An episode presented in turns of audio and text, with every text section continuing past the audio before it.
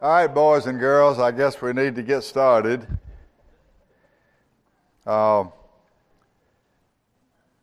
for lack of a better place, you can turn in your Bibles to Exodus chapter 33. It's good to see all of you this evening. Appreciate you coming out to the Tuesday evening Bible study.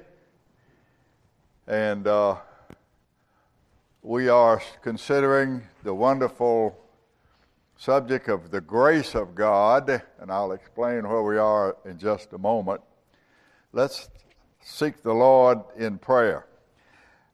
Our Father, we call upon you in the name of our Lord Jesus Christ. Thank you for your sovereign grace and mercy that you have revealed to us in your Son. Thank you, Lord, for all of the light you've given to us through your word. Pray tonight that you will enlighten our minds, that we might have a greater appreciation of your grace as we study the righteousness of God in Christ. We pray for those not able to be with us who are sick, some have been afflicted. We thank you for Brother Benny and Teresa. that They are much, much better and can be with us this evening. We ask your blessings on our study and our gathering together for the sake of our Lord Jesus Christ, for his honor, for his glory. We ask it in his name. Amen. All right, now this is the second uh, uh, study. I have five studies planned uh, on the grace of God. And I'm going to, I asked Ken to put some words up on the board. You don't have to remember the words, but I want to give you an idea about the background and the full meaning of our English word grace. Now, you see those three words up there? That first word is pronounced, you pronounce that C like a k. It's kin, kin. And that is a Hebrew word that means favor, and it means acceptance. That second word is harish, really. We say charis all the time. It's harish, and that's a Greek term. And that word basically means goodwill and uh, a loving kindness. And then the third word is pronounced chesed, and that's a word that's generally translated loving kindness. So those three words equal kind of our understanding of what we mean when we say when we say grace of God. The first word, ken, means favor and acceptance. The second word, charis, means goodwill and loving kindness. And the third word, hesed, means loving kindness. Now, David used that word quite a bit.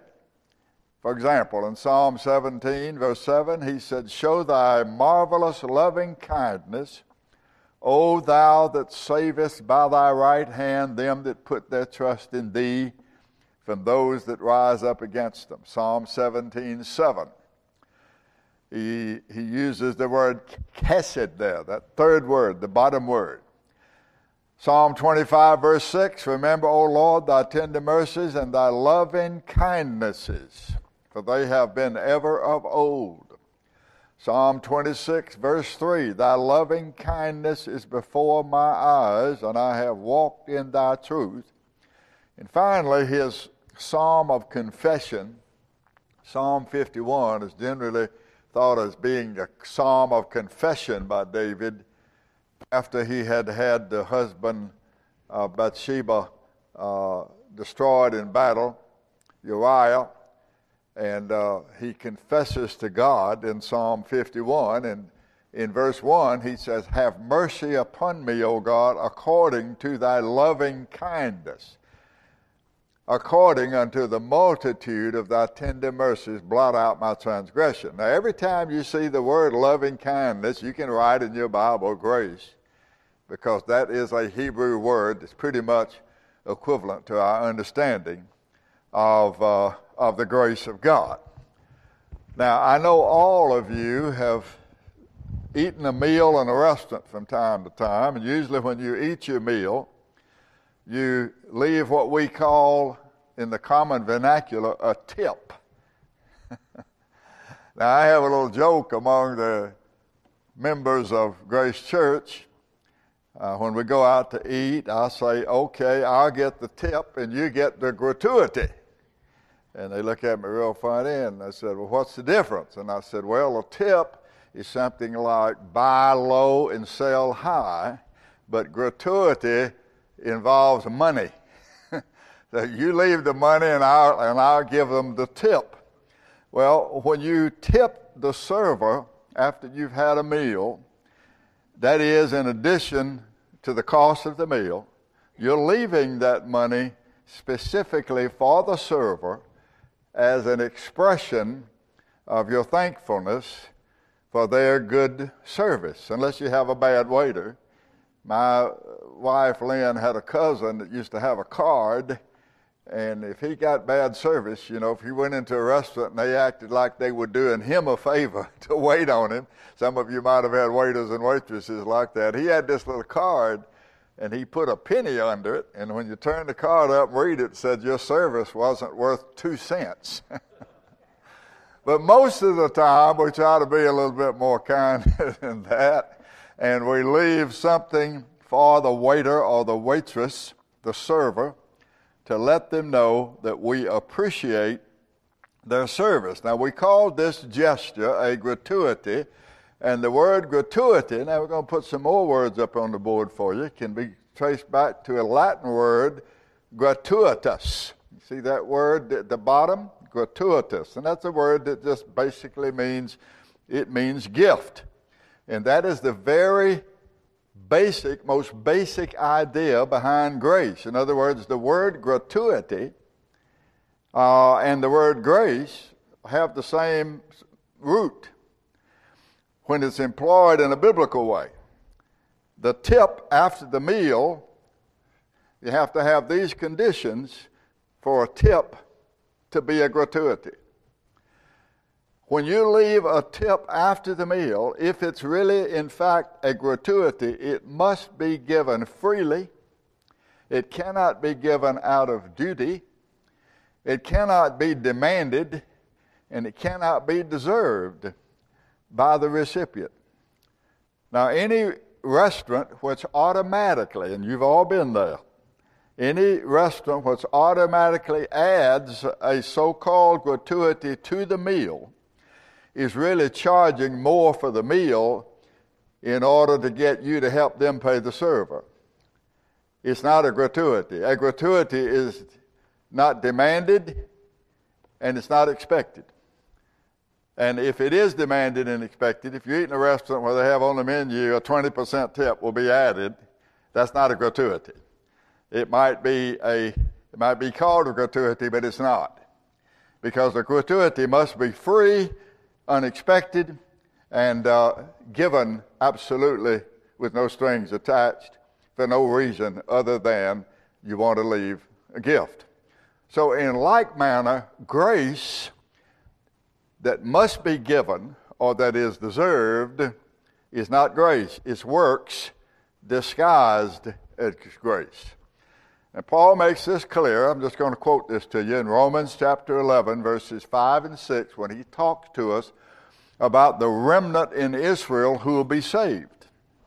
And he says, Even so, at this present time, there's a remnant according to the election of grace. And then he says this If it's by grace, then it is no more by works. Otherwise, grace is no more grace. But if it's works, then there's no more grace. Otherwise, work is no more work. What is he saying? He's saying you cannot mix grace and works. You're either saved by grace or you're saved by works. Grace and works are like oil and water. You can stir them up, but as soon as you quit stirring, they separate again. Grace and works can't be mixed. Oil and water can't be mixed. And today, of course, in our frail society, we're trying to mix up the, the, the sexes. We're trying to make males and females into something else. And those whom God hath joined together are joined together, but those whom God hath separated should be stay, stay separated. And uh, male and female, males are males and females are females, and never the twain shall meet. But we're confusing things today. Well, one of the purposes that I have in these five studies is to help us better understand and appreciate the grace of God by discovering its foundation. What does the grace of God rest upon? What is it built upon? I have suggested a five-fold foundation, which I hope is uh, will help us and aid us in our biblical understanding of grace. So i have used the word grace, G-R-A-C-E, the English word grace, acrostically, and I've erected a doctrinal foundation uh, upon that word grace. Grace is goodness, righteousness, atonement, covenant, and election. G in grace is goodness, R is righteousness, A is atonement, C is covenant, and E is election. The grace of God is built upon those five grand pillars. Now, if we have some understanding of these components of grace, we'll have a greater appreciation of our salvation, and we'll have a greater and more glorious reverence and respect for the Almighty God of grace. So, tonight in our study, having considered goodness last week, we're going to consider the R in grace, which is righteousness. Now, just a brief review the grace of God, we learned last week, begins with the goodness of God. Adam and Eve were not destroyed, were not wiped out, were not consigned to hell because of the goodness of God expressed through grace toward them. Then later in history, when the intents and the hearts of men were fully set in them to do evil, always expressing wickedness, God's goodness spared the human race in the family of Noah, his three sons, and their three wives, and his wife. The scripture says in Genesis 6 8 that Noah found grace in the eyes of the Lord. So, the grace of God stands upon the goodness of God. The goodness of God is a vital element of the glory of God, and our God is glorious because He is good. And he only is good and he can only do good and whatever he does is good and he can't do anything that's not good. Whether that's sending a flood or saving a sinner whatever god does is good now we can learn what good is by observing and by studying and by meditating upon the god of scripture were he not good there would be no grace so grace is the expression of the goodness of God. All right, now let's look at another word. Let's look at the word soteria. I mentioned that to you a lot of times. There it is on the board, soteria. That's a word that means safe, S A F E, safe, usually translated saved. And so the doctrine of salvation is called soteriology. You see that L O G Y? That's the word. That's the word for you get from logos, it means word, and soteria means safe or saved. So soteriology is a word about salvation. Theology, theos is God. Logos is word, so theology is a, the word of God, a word about God. You ever heard people say, "I don't want any of that old theology"? Well, if you don't, if you teach the Bible, you're giving people theology. That's what theology is. It is a word from God, it is a word about God. And you have all these things. Hamartiology, you have hamartia, which is translated sin. So hamartiology is the doctrine of sin. Okay? Christology is the doctrine of Christ. So we're looking at soteriology. We're going to look at the grace of God, especially in light of soteriology. We're going to think about the grace of God soteriolo- uh, soteriologically with, my, with regards to salvation, especially salvation is revealed in the Bible. Now, we know that all doctrine finds its essence and finds its fulfillment in the person and the word and the work of our Lord Jesus Christ. So every doctrine we study, you can see it and find it in its fulfillment in the Lord Jesus Christ. For example, what greater display of the goodness of God can be found than in the Christ of the cross or in the cross of the Christ. Behind the love of God is the goodness of God, and if it were not, if God wasn't good, I'll just say it this way if God were not good, then He never would have sent His Son.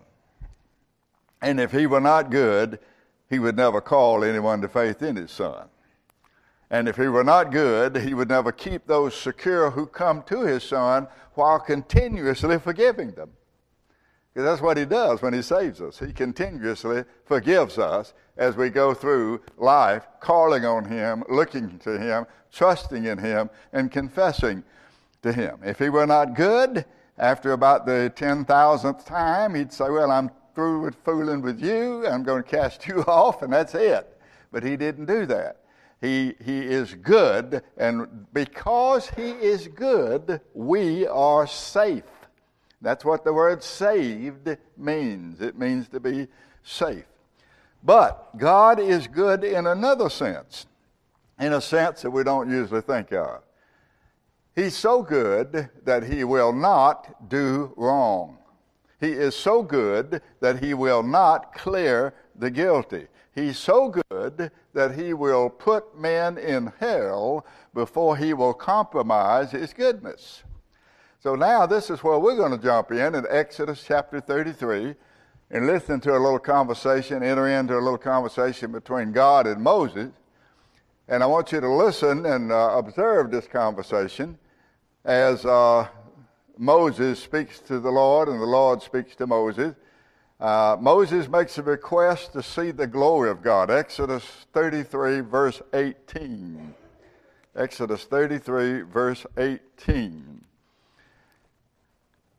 Uh, he said, uh, I'll make all my goodness pass before you. I'll proclaim the name of the Lord, and I'll be gracious to whom I will be gracious, and I will show mercy on whom I will show mercy. And you cannot see my face and live. There's a place by me which is a rock. Of course, that rock represents Christ. And I'll put you in the rock. I'll put you in the cleft of the rock. And when I pass by, I'll cover you with my hand. And I'll take away my hand, verse 23, and you shall see my back parts, but my face shall not be seen. Now, I want you to look at verse 11. The Lord spoke to Moses face to face as a man speaks to his friend. And I don't know why. Let's see. Let's look at chapter 31 for just a moment because I intended to show you another passage, which apparently I've written down uh, in error. Let's see. Uh, Exodus chapter 31, uh, verse 18. God gave to Moses when he had made an end of communing with him, talking with him, upon Mount Sinai, two tables of testimony, two tables of stone, written with the very finger of God.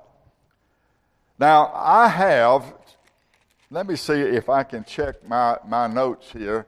Uh, verse 18 is, uh, let's see is maybe it's chapter, uh, well, I don't know where it is, but I, have got it here in my, in my notes. Let me just read it to you. I've written down the wrong, uh, the wrong verse, but this is what it says. It says that Moses said, I beseech thee, show me thy glory. I have written down that that's Exodus 33, 18, and that's not. It's probably 32, 18 or 34, 18. And the Lord said in verse 19, here it is, in verse 19, here's verse 18, it is, it is chapter 33, verse 18. He said, I beseech thee, show me thy glory. Exodus 33, 18. That's Moses' request. And the Lord said, I'll make all my goodness pass before you. So the, the goodness of God is the glory of God. The glory of God and the goodness of God are, inter, are intertwined.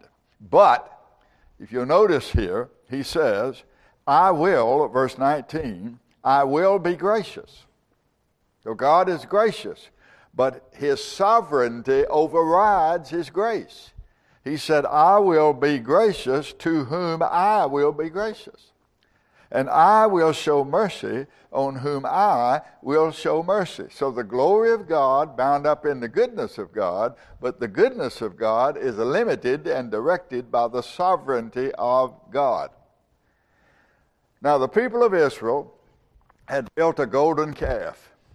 And Moses, when he discovered this, was so enraged that he threw down those two tablets. We just read that, where Moses was given two tablets written with the very finger of God. The finger of God wrote these ten words, these ten commandments. And when Moses came down off the mountain, he found that the people had persuaded his own brother to make a golden calf. And the people were partying and worshiping and saying, These be thy gods, O Israel. And Moses was so enraged that he threw down the two tablets which God had with his own finger written the Ten Commandments. Moses himself was a lawbreaker in the literal, in literal sense. Now, in Exodus 34, Look in Exodus chapter 34 now. Exodus 34. Verse 1 And the Lord said to Moses, Hew out or cut out two tables of stones like the first ones. And I will write upon these tables the words that were in the first tables, which you broke. Okay? Which you broke. Now skip down to the fifth verse, verse 5. And the Lord descended in the cloud, and he stood with him there, and he proclaimed the name of the Lord. The Lord is going to proclaim his own name. The Lord passed by before him, and this is what the Lord said The Lord, the Lord God, first thing he says is merciful. Then he says gracious. Then he says long suffering, I mean very patient and he's abundant in goodness and truth. He keeps mercy for thousands. He forgives iniquity and transgression and sin. But notice this He will by no means clear the guilty. So look at all of these things he says here. Very important lesson for us to learn about the grace of God that stands upon the goodness of God. The goodness of God, this is our lesson tonight. The goodness of God will not be shown in any manner at the expense of the righteousness of God. So the G in grace stands for goodness. I've tried to show you that that's bound up in the glory of God.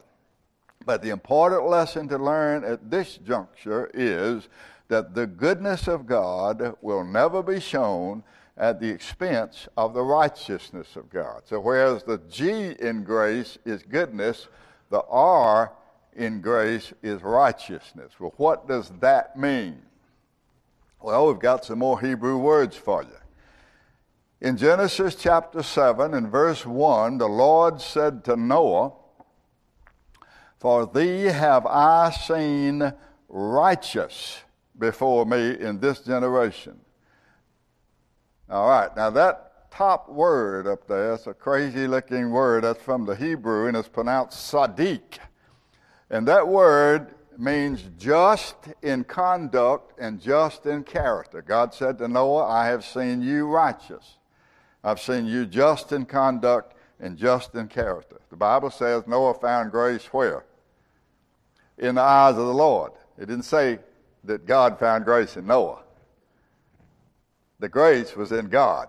You understand? It was grace showing his goodness to Noah. Noah was a sinner, but he wasn't involved in the, what the rest of them were uh, involved in. All right, then in Genesis chapter 15, verse 6, we're talking about God's righteousness now, trying to find out what it means. The R in grace means righteousness, and his goodness cannot be shown at the expense of his righteousness.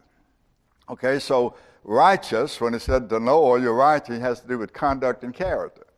Then in Genesis 15 and verse 6, that second word, not the top word, but the second word, the word in the middle, that word is pronounced sedekah.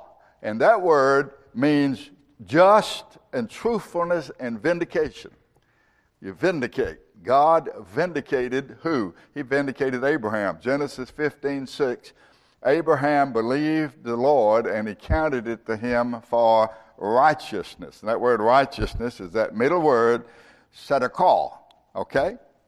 Now, Genesis 18:25, remember when Abraham talked to the Lord, that bottom word up there, mishpat, he talked to the Lord and he said, Now you're going to destroy Sodom and Gomorrah. What if there's 50 righteous people in there? Will you destroy the city? Will you spare the city for the 50 righteous? Remember that?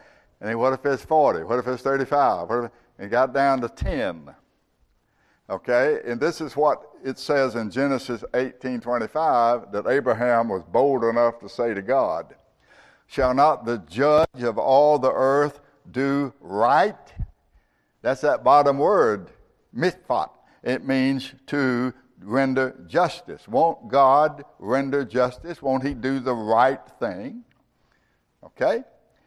Now, we have another word in the Old Testament that we're concerned with a lot, and it's the word holiness. The word holiness. When God revealed himself to, Ab- uh, to Moses in Genesis, uh, uh, the book of Exodus, rather, he said to him, The place whereon you're standing is holy ground. Remember when God re- put the bush on fire and Moses saw the bush and went up close to the bush and he noticed that the bush wasn't burned up. It was on fire, but it wasn't burning up. And God spoke to him and said, Take off your shoes. The ground upon which you are standing is holy. It is holy ground. And uh, then remember when Isaiah said he saw a vision of the Lord and he saw those seraphim, those angelic creatures, saying one to another, Holy, holy, holy. The whole earth is full of his glory. Now, that top word up there is, is the word Kodesh, or Kodesh, it may be pronounced. I think the emphasis is on the first syllable, Kodesh, and it means sac- sacred or hallowed it means set apartness, and I'll comment on that in a minute. It came from a, an older word, uh, kadash. And the word holy is a very difficult word uh, because it is finds its origin in God Himself. And what it means, it means a set apartness. It means it is the opposite of something that is common, it means something that is other. So God is other than anything else. There isn't only one God. He can't be compared to anything. You can't say God is like this and God is like that because there's only one God. So you can't compare him to anything. Well, this word holy and holiness and sanctification in the New Testament, you have that middle word there, argios. You really don't pronounce that H. It has a soft kind of sound, and it's translated holy, set apart, and separated. That last word, hagiosmos, is in Hebrews 12, 14, follow peace with all men and holiness, without whence no man shall see the Lord. That's that bottom word. So those are three words, the top word from the Hebrew and the middle word and the last word from the Greek. And they're all translated by holiness, or set apart, or separated unto. Now, goodness then cannot be shown at the expense of righteousness because God is righteous and God is holy. So, what we're saying is if righteousness or if goodness, if God's going to show his goodness, then righteousness has to be satisfied.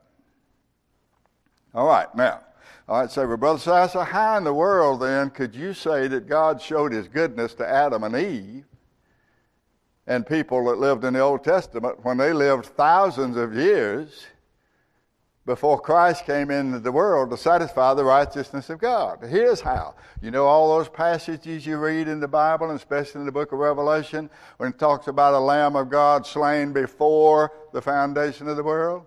That's how because God doesn't live in time, He lives in eternity. And whatever He has determined to do is as good as done, it is as good as already done. And if there hadn't been somebody to answer to the righteousness of God, the goodness of God would never have been shown. If His goodness is to be shown, righteousness has to be satisfied. So it's righteous. His righteousness is what frees the hand of His goodness. Okay, now let's look at another element real quick. Is it right to show goodness to the guilty? Now, we, we just read in Exodus 34 7 that the Lord made one thing very clear to Moses. He said, I'm full of mercy, I'm full of good, uh, goodness, I'll forgive iniquity, I'll forgive transgression, I'll forgive sin, but he said, I will by no means clear the guilty. Abraham, we just saw that uh, from Genesis 18 asked the Lord, Will you destroy the righteous with the wicked? That be far from thee to do after this manner to slay the righteous with the wicked, and that the righteous should be as the wicked, that be far from thee. Shall not the judge of all the earth do right? Now, God commanded in Exodus chapter 23 and verse 7 Do not slay the innocent and the righteous, for I will not justify the wicked. So the question is Is it righteous to punish the innocent? No. It is not right to punish an innocent person, and it is not right to spare a guilty person, is it? So, to put it another way, a righteous God can't have an unrighteous people. God has to find a way to have a righteous people if they're going to be in a righteous heaven that's governed by a righteous God. You understand where I'm taking you now? It's not right for the judge when he has a criminal, he's, he's killed 10 people, and the judge says, Well, I believe in love, and I think love should prevail.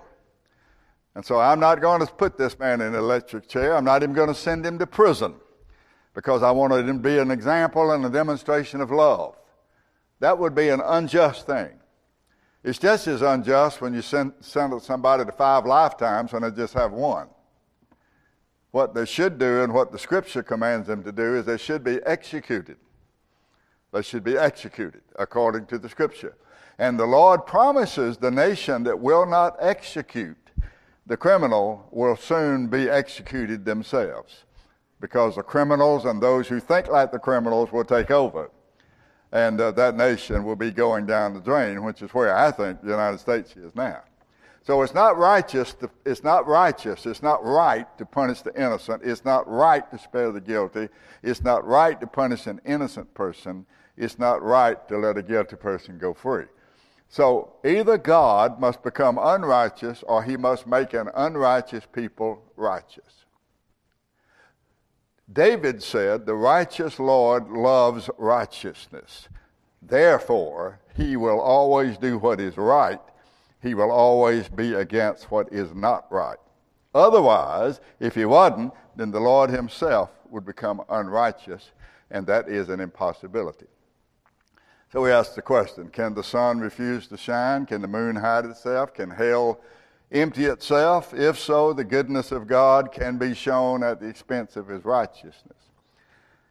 But if the opposite of this is so, that the goodness of God cannot and will not be shown at the expense of his righteousness, we are at a spiritual roadblock.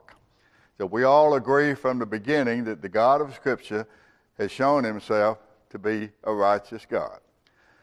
When he told Adam and Eve, Don't eat of the tree of the knowledge of good and evil, the fruit of the tree of the knowledge of good and evil, in the day you eat, you'll surely die when they ate, he didn't come back and say, Now, maybe you didn't hear me. Maybe you didn't understand. Let me make it clear this time. No, that's what we do. That's what we do. That's why criminals are let back out on the street 15 to 20 times until they finally kill somebody. That's what we do a lot of times with our children. We tell them one time, and then when they do it, we say, Don't do it again. Tell them again, don't do it again. And after a while, they don't believe a thing you say. But when God said, In the day you eat of this fruit, you will surely die, that is exactly what happened, isn't it?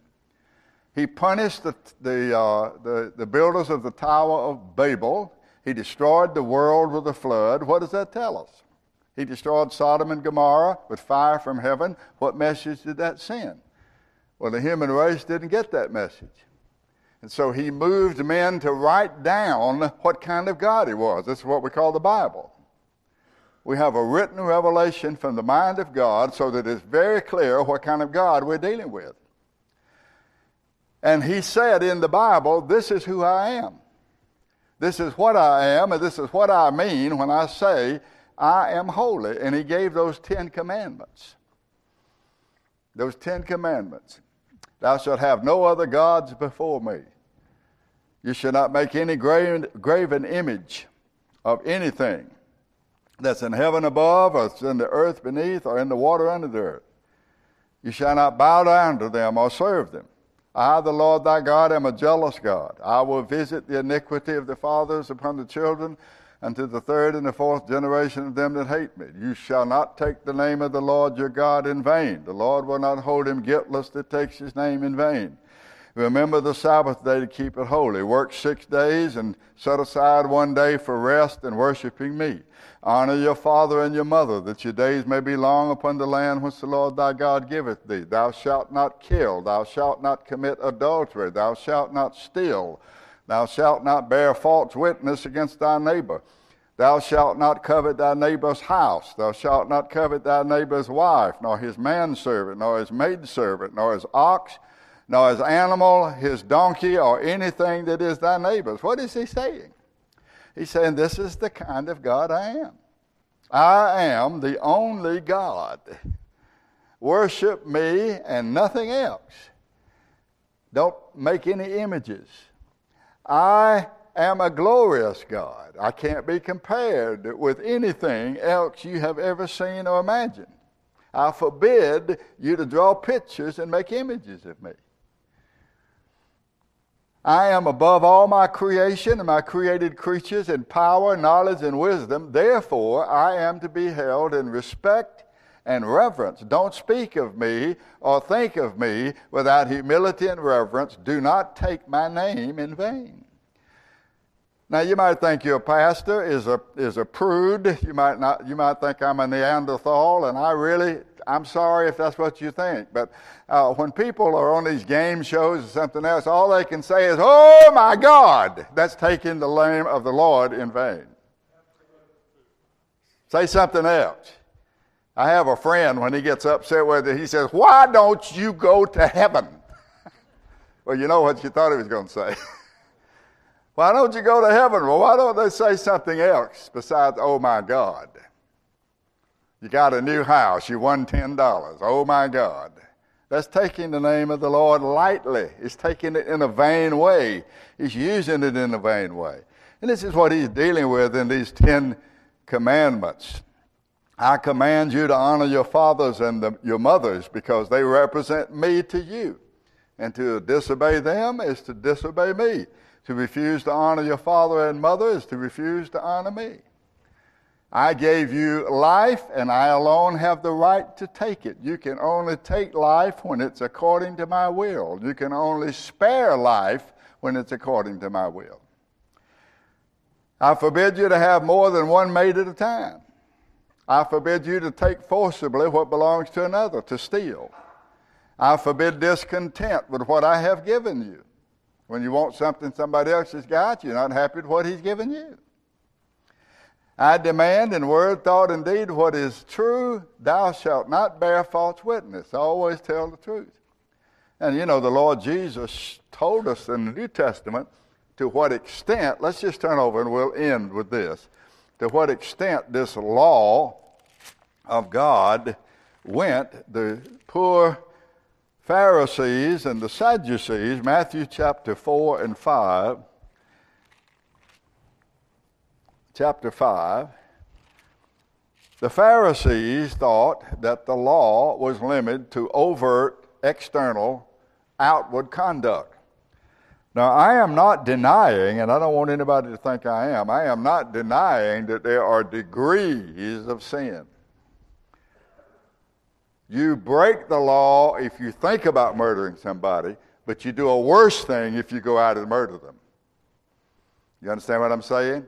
It is certainly worse to murder, actually murder a person, than it is to think about murdering them. But the Lord Jesus tells us in Matthew chapter 5, in the Sermon on the Mount, the extent of the law when he says, You have heard that it hath been said, but I say unto you. You see, look at verse uh, 19. Who sh- well, verse 18. Till heaven and earth pass, one jot or one tittle shall in no wise pass from the law till all be fulfilled. Whosoever therefore shall break one of the least of these commandments and teach men so, so he shall be called the least in the kingdom of heaven. Whosoever shall do and teach the same shall be called great in the kingdom of heaven. I say unto you, verse 20. Now he's setting himself up here as the new lawgiver. See, we're not under the law of Moses in the sense of our conduct and in the sense of earning righteousness. But, and I want to make this clear, there's not one thing that the Lord tells us to do or forbids us from doing that's not contained in the law. It's still wrong to steal, still wrong to kill, it's still wrong to covet, it's still wrong to do all these other things. It's just we're not under that as a standard of conduct. We're under Christ. Christ is our new lawgiver, not Moses. You understand me?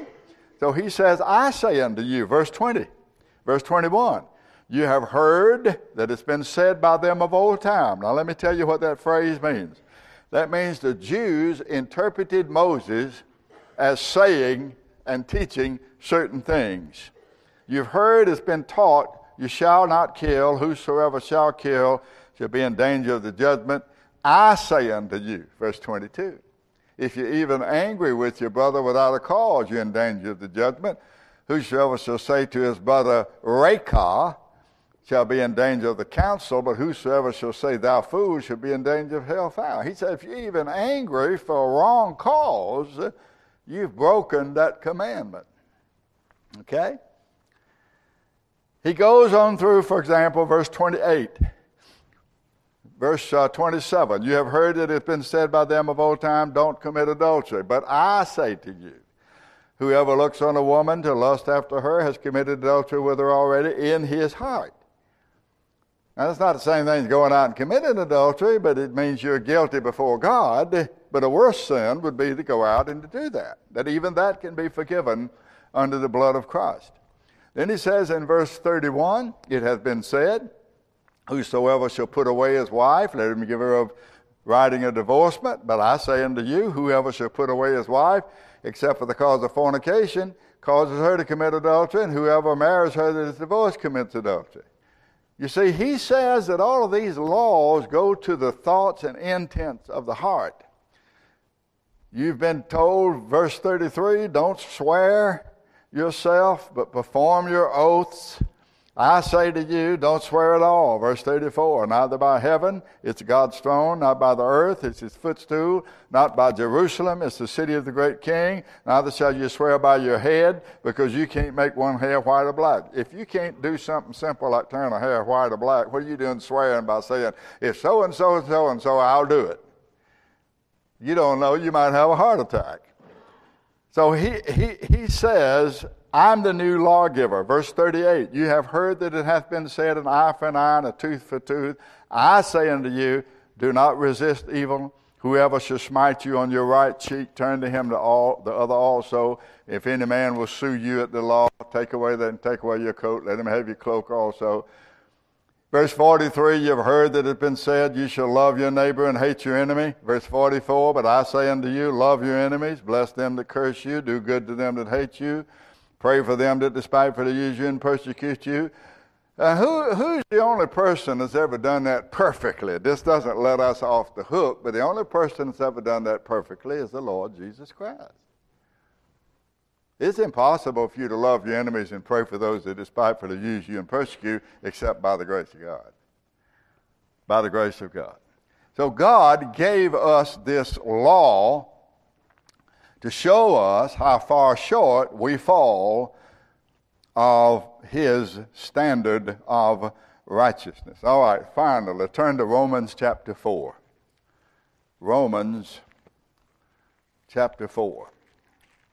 Probably every theological question in the Bible is answered somewhere in Romans. Very wonderful theological book, a doctrinal book. So the good, the G in grace is goodness. The R in grace points us to the righteousness of God. How righteous is God? How righteous is God? He is so righteous that he will not take any of us to heaven unless we are as righteous as he is. He will not take us to heaven unless we are forgiven, just as if we had never sinned. This, of course, means that we have to have a substitute. That's why we thank God for the great doctrine of imputation, where Jesus Christ takes our place and gives to us everything He has earned. He takes our sins, our sins are imputed to Him, charged to His account, and His righteousness is imputed or charged to our account. So when Christ died, we died. When he was buried, we were buried. When he rose again, we rose again.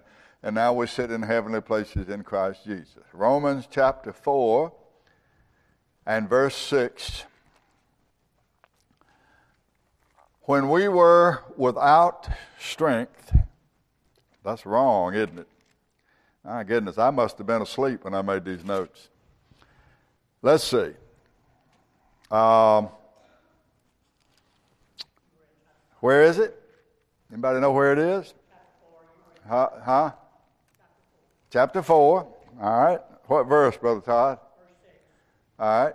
Verse 6. I'm looking at the wrong one. Even as David describes the right the blessedness of the man unto whom God imputes righteousness without works, saying, Blessed are they whose iniquities are forgiven and those whose sins are covered.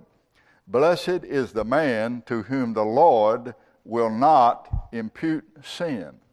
So, what is this? This is what I've been trying to describe. This is the switching of roles. This is Christ becoming our substitute, and we are accepted of the Father as though we are his only begotten Son without sin and as righteous as he is. That's the only way we can go to heaven. As I've said many times here, when we had the Christian school, I used to ask the boys and girls, How good do you have to be to go to heaven? And then I would tell them, You have to be as good as God. And the only way to be as good as God is if you have the righteousness of Christ upon you. That is the R in grace. So let me rehearse this for you. God desired to show goodness to us, but his goodness could not be shown until his righteousness is satisfied. So that's the G and the R, the goodness and the righteousness.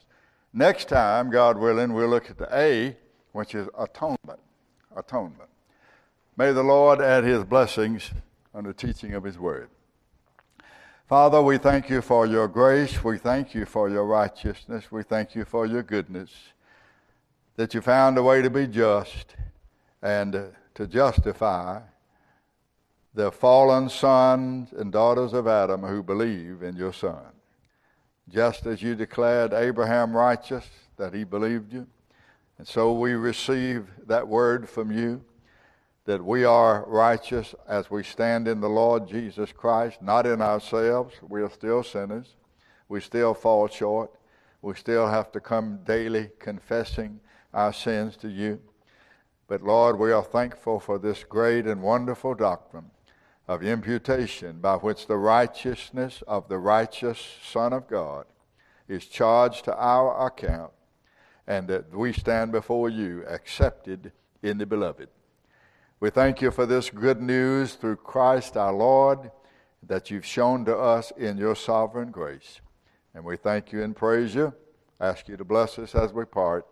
In his name, for his sake. Amen. All right. Thank you.